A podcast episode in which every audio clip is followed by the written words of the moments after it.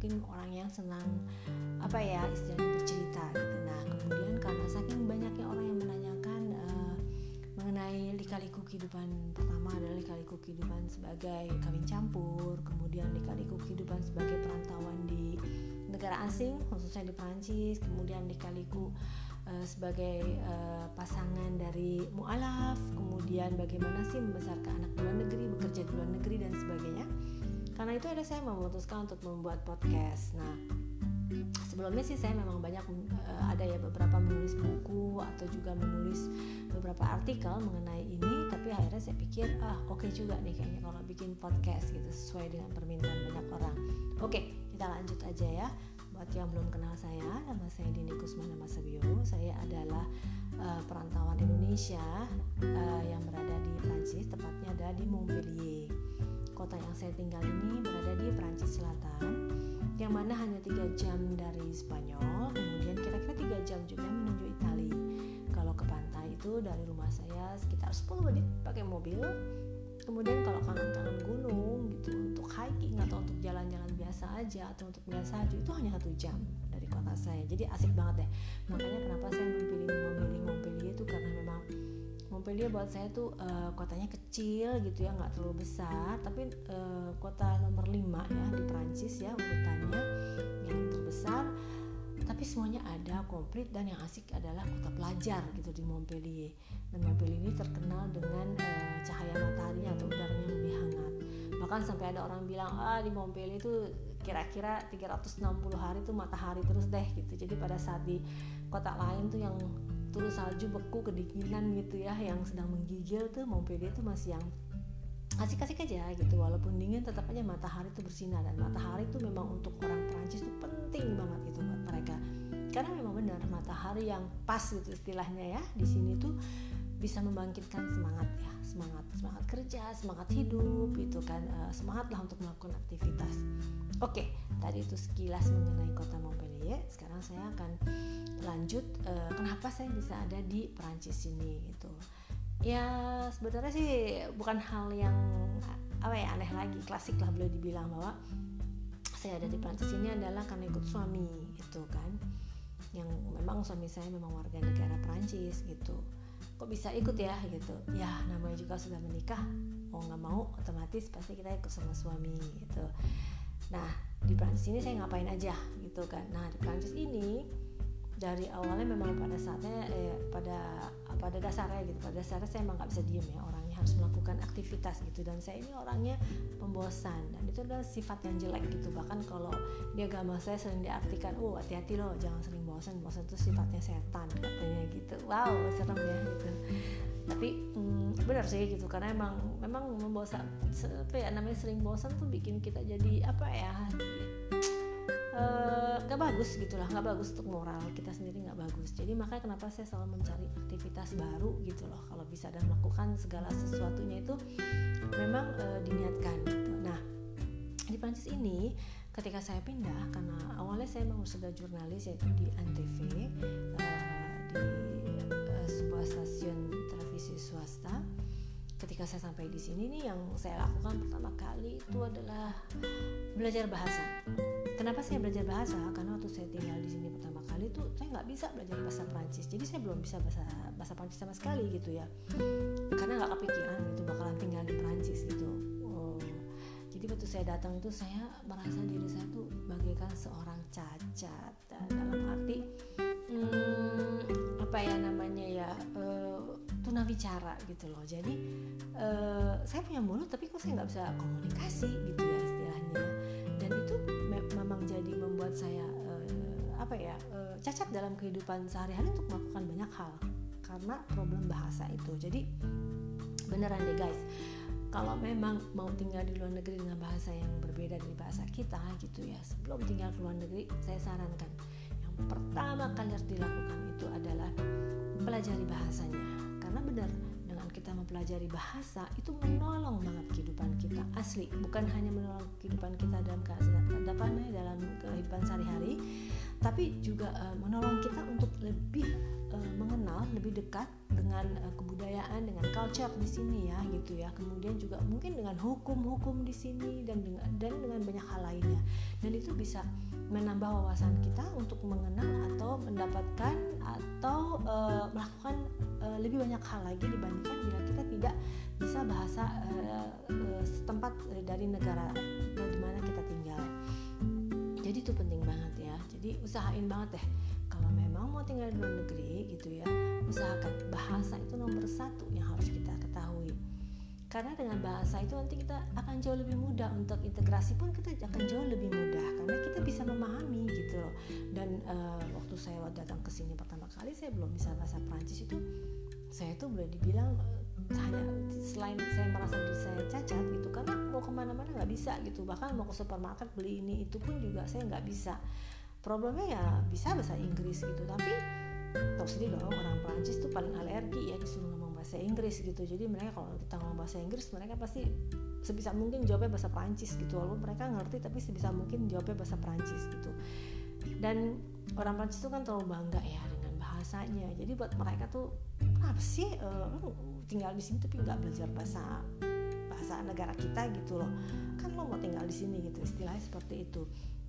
Dan memang begitu kita bisa bahasa Prancis wow itu uh, berbeda sekali gitu loh. Sikap-sikap orang Perancis gitu kepada kita tuh berbeda sekali gitu loh. Mereka jadi apa ya perhatian gitu dan uh, berbeda lah pokoknya. Saya merasakan sekali ketika saya belum bisa berbahasa Perancis dan juga sudahnya dan memang juga menolong kita untuk berhenti jadi paranoid gitu. Karena beneran waktu saya belum bisa bahasa Prancis tuh serasa sepertinya semua orang sedang ngomongin kita gitu. Padahal ngomongin apa gitu ya. Tapi mungkin karena matanya lagi menuju ke kita jadi kita dia kita selalu merasa seolah dia sedang ngomongin kita gitu. Atau kita menerka mener apa namanya menerka-nerka gitu menebak. Ih jangan situ ngomongin gue ya gitu. Hal-hal seperti itu. Hmm, dan yang ketiga itu memang dengan bahasa itu juga uh, menolong kita banget gitu ya untuk mengerti uh, apa sih namanya culture dari pasangan kita gitu ya. Bukan hanya dari pasangan kita tapi juga dari masyarakat setempat gitu. Pokoknya seperti tadi saya bilang bahasa itu nomor satu. Poin pertama yang harus kita lakukan poin pertama yang harus kita raih gitu. Nah oke okay, uh, kemudian hmm, yang setelah saya apa namanya mempelajari bahasa. Itu saya pelajari selama tiga tahun. Jadi saya nggak nanggung-nanggung waktu itu ya. Jadi saya bukan cuma hanya kursus biasa waktu itu saya pikir oke okay, uh, eh, saya itu di sini bukan hanya untuk tinggal setahun dua tahun. Jadi uh, saya benar-benar harus bisa belajar bahasa dan berhubung. Berhubung suami saya itu bahasa Indonesia nya bagus banget. Pokoknya kalau ini misalkan nih nanti uh, kalau kapan-kapan saya akan minta suami saya untuk ngomong di podcast ini apa sih kalian yang mendengarnya tidak tidak menyangka kalau suami saya itu orang Prancis gitu. Karena dia aksennya aksen Indonesia gitu loh. Kalau ngomong itu ngomongnya kayak orang Indonesia gitu kan. Nah setelah bahasa bahasa Prancis saya mulai kuasai. Kemudian yang kedua yang saya lakukan itu adalah pada saat itu eh, mencoba mencari mungkin bagi yang ingin melanjutkan kuliah silakan bisa melanjutkan kuliah gitu ya.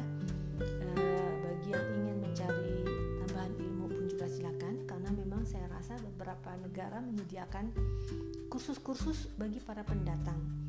Apalagi bagi yang masih muda-muda itu banyak sekali e, terdapat apa namanya kursus kursus-kursus gitu yang ditawarkan dan terus ditawarkan kebanyakan secara gratis jadi pakailah kesempatan itu kalau memang masih muda itu pakailah.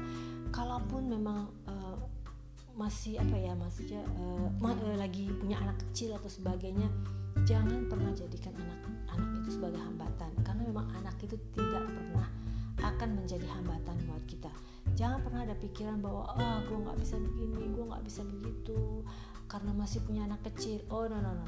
Jangan. Jangan pernah seperti itu. Justru anak itu harus jadi motivasi kita untuk bisa maju untuk bisa uh, apa namanya menjadi lebih baik lagi dan memberikan contoh yang baik kepada anak-anak kita. Dan itu yang waktu itu saya lakukan. Jadi uh, waktu saya masih punya anak satu ya anak saya juga masih kecil ya waktu saya pindah ke sini anak saya baru dua bulan.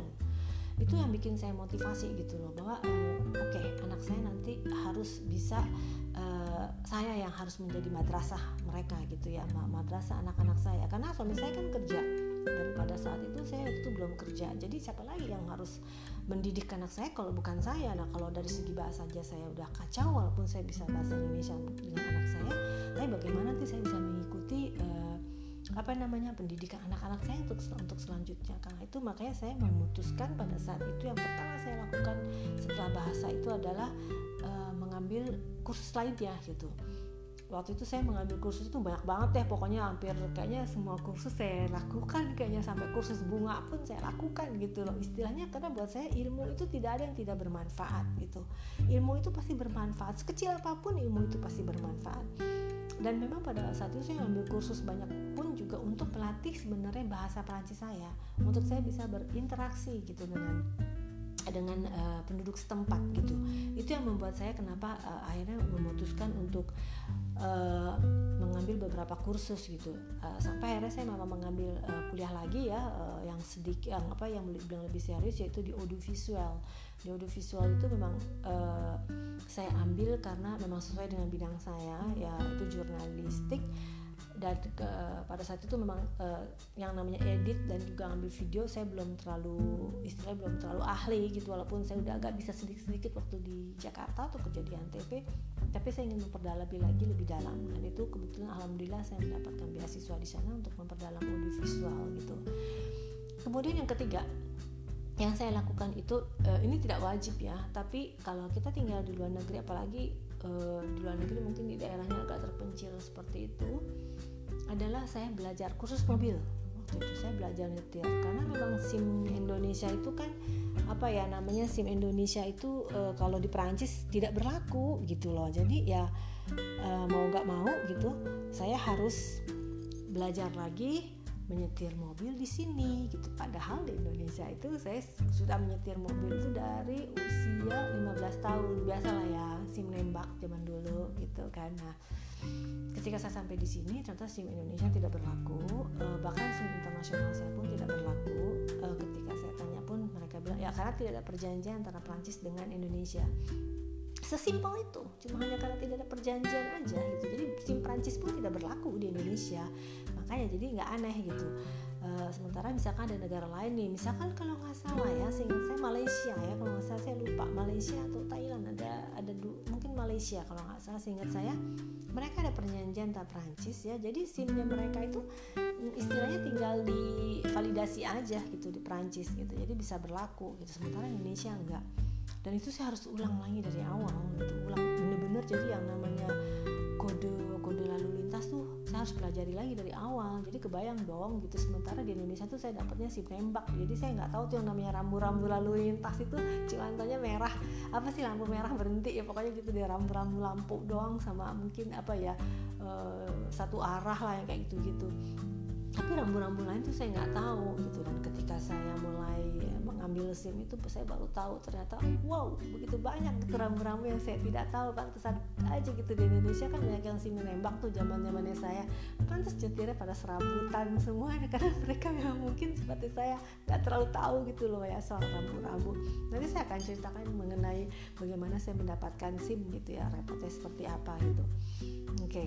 nah jadi yang saya tadi katakan bahwa yang pertama itu adalah bahasa, kemudian uh, yang kedua itu ambil uh, kursus atau sekolah-sekolah yang memang ada yang memungkinkan buat kita untuk menimba ilmu dan jangan jadikan anak itu sebagai halangan. Dan yang ketiga itu kalau memungkinkan juga adalah uh, apa namanya mendapatkan surat izin mengemudi. Karena itu membantu sekali ya buat kita membantu itu dalam arti ini jadi untuk belanja untuk ngantar anak untuk segalanya tuh bisa. Nah kecuali kecuali ya kecuali kalau misalkan mungkin tinggalnya di kota di tengah kota yang mana transportasi juga sudah oke okay, gitu. Jadi eh, nggak masalah gitu kali ya. Eh, buat ke sana kemari juga oke. Okay. tapi banyak nih teman-teman saya misalkan tinggalnya hmm, bukan di kota tapi di kampung gitu yang mana bisnya tuh cuman ada tuh uh, sehari katanya cuma ada dua kali dalam sehari. Kebayang dong susahnya kayak apa kayak gitu Oke, okay. nah itu tadi seperti saya katakan. Kemudian yang keempat gitu ya, uh, adalah mencari mungkin uh, perkumpulan atau apa sih namanya tuh yayasan uh, atau organisasi yang cocok buat kita gitu. Kebanyakan sih memang kalau orang Indonesia yang di perantauan itu mereka akan mencari perkumpulan Indonesia lagi. Otomatis lah ya, pasti nyari yang serumpun lagi gitu. It's okay, bagus gitu buat saya bagus gitu. Tapi kalau boleh saya saran gitu, selingi juga deh dengan organisasi Prancis atau dengan organisasi negara setempat. Bukannya apa-apa karena kalau kita nih dari awal kita sudah langsung masuk dalam ruangan istilahnya eksklusif hanya Indonesia pasti akan sulit nanti buat kita untuk integrasi dengan orang-orang lain gitu ya. Karena yang ada aja teman kita uh, orang Indonesia lagi ngumpul sama orang Indonesia lagi gitu kan. Gimana kita mau belajar bahasa gimana kita mau mengenal uh, apa sih namanya uh, masyarakat setempat jauh lebih dalam lagi gitu. Jadi usahakan untuk berjalan dua-duanya. Jadi organisasi Indonesia-nya oke okay, tapi kita juga ikut dalam perkumpulan atau apalah istilahnya kursus atau ya yayasan atau perkumpulan-perkumpulan seperti itu yang yang memang e, berbaur dengan penduduk setempat. Itu tadi yang seperti saya katakan. Dan mm, alhamdulillah ya e, yang saya lakukan itu memang apa istilahnya e, saya rasakan sendiri ya gitu. Berguna banget banget gitu. Selama 20 tahun saya di sini itu berguna banget gitu. Jadi uh, karena dengan banyaknya kita apa ya namanya uh, menggali ilmu ketemu orang gitu ya uh, berinteraksi itu membuat kita akhirnya uh, menjadi tidak buta. Dalam arti kita juga jadi tidak buta hukum kita tidak buta juga uh, dalam memahami situasi yang ada di negara kita tinggal gitu ya di negara Prancis gitu. Dan juga membuat kita itu jadi bisa membaca berita berita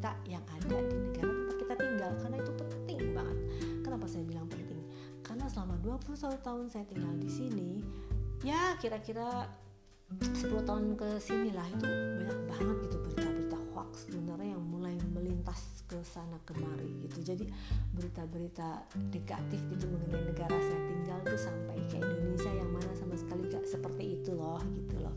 Nah dengan kita lebih berpengetahuan gitu istilahnya kan kita banyak membaca kita jadi bisa gitu memberitahukan kepada yang kecil aja deh kepada keluarga keluarga kita deh gitu. Jadi misalkan ada berita yang aneh gitu misalkan eh itu katanya orang berjilbab di gini gini gini gitu. Misalnya kamu hati-hati lah ya kamu kan berjilbab misalnya di sana. Terus saya langsung bilang mana beritanya? Coba eh, kasih beritanya. Oh saya cek dan sebagainya ternyata lo lo lo lo lo gak ada hubungannya. Itu beritanya ngaco. Terus terjemahannya juga ngaco pokoknya semuanya ngaco lah kayak gitu. Jadi ya, kita pun dari segi itu pun kita bisa. Kita bisa apa ya namanya istilahnya memberikan informasi yang benar gitu kepada keluarga kita gitu. Syukur-syukur bisa kepada yang lainnya gitu. Oke itu tadi ya mengenai uh, apa yang harus kita lakukan pertama pada saat kita tinggal di luar negeri gitu ya yang yang saya rasa sih berdasarkan pengalaman saya cukup cukup berguna gitu loh bagi saya gitu. Nanti kita bahas satu-satu gimana cara cari kursus gimana cara dapetin uh, informasi gimana cara dapetin beasiswa mungkin gimana juga cara untuk bisa nyetir dan sebagainya. Nanti kita akan bahas satu-satu. Uh, tadi saya sudah perkenalkan belum ya kalau saya itu uh, nikah dengan orang Prancis uh, yang namanya David tapi kita panggil Dadang itu berkat uh, kakek saya almarhum gitu yang mengganti namanya sehingga yang ada sampai saat ini pun saya memanggilnya adalah Kang Dadang berhubung saya orang Sunda kemudian anak saya uh, yang pertama bernama Adam Raihan dan yang kedua adalah Bazil Ali. Jadi saya sudah dikaruniai dua anak. Yang satu sudah berusia 20 tahun dan yang kedua insya Allah dalam dua minggu ini akan berusia 13 tahun. Jadi ya cukup lumayan juga sih saya sebagai perantauan. Jadi uh, nanti saya akan bagikan banyak sekali cerita-cerita lika-likunya gitu ya kisah kasih dan sebagainya gitu di podcast ini gitu. Oke kayaknya sudah cukup. Saya bercerita sedikit mengenai saya. Hmm, kita mungkin nanti akan membahas secepatnya nih gitu. Kalau memang ada pertanyaan mungkin yang ingin ditanyakan juga silakan. Tetap di sini bersama saya Dini Kusmana Masabio untuk Living in France. Uh, semoga bisa berguna apa yang saya uh, ceritakan tadi. Oke, okay, sampai di situ dulu guys. See you soon. Sampai ketemu. A très bientôt. Ciao. Assalamualaikum.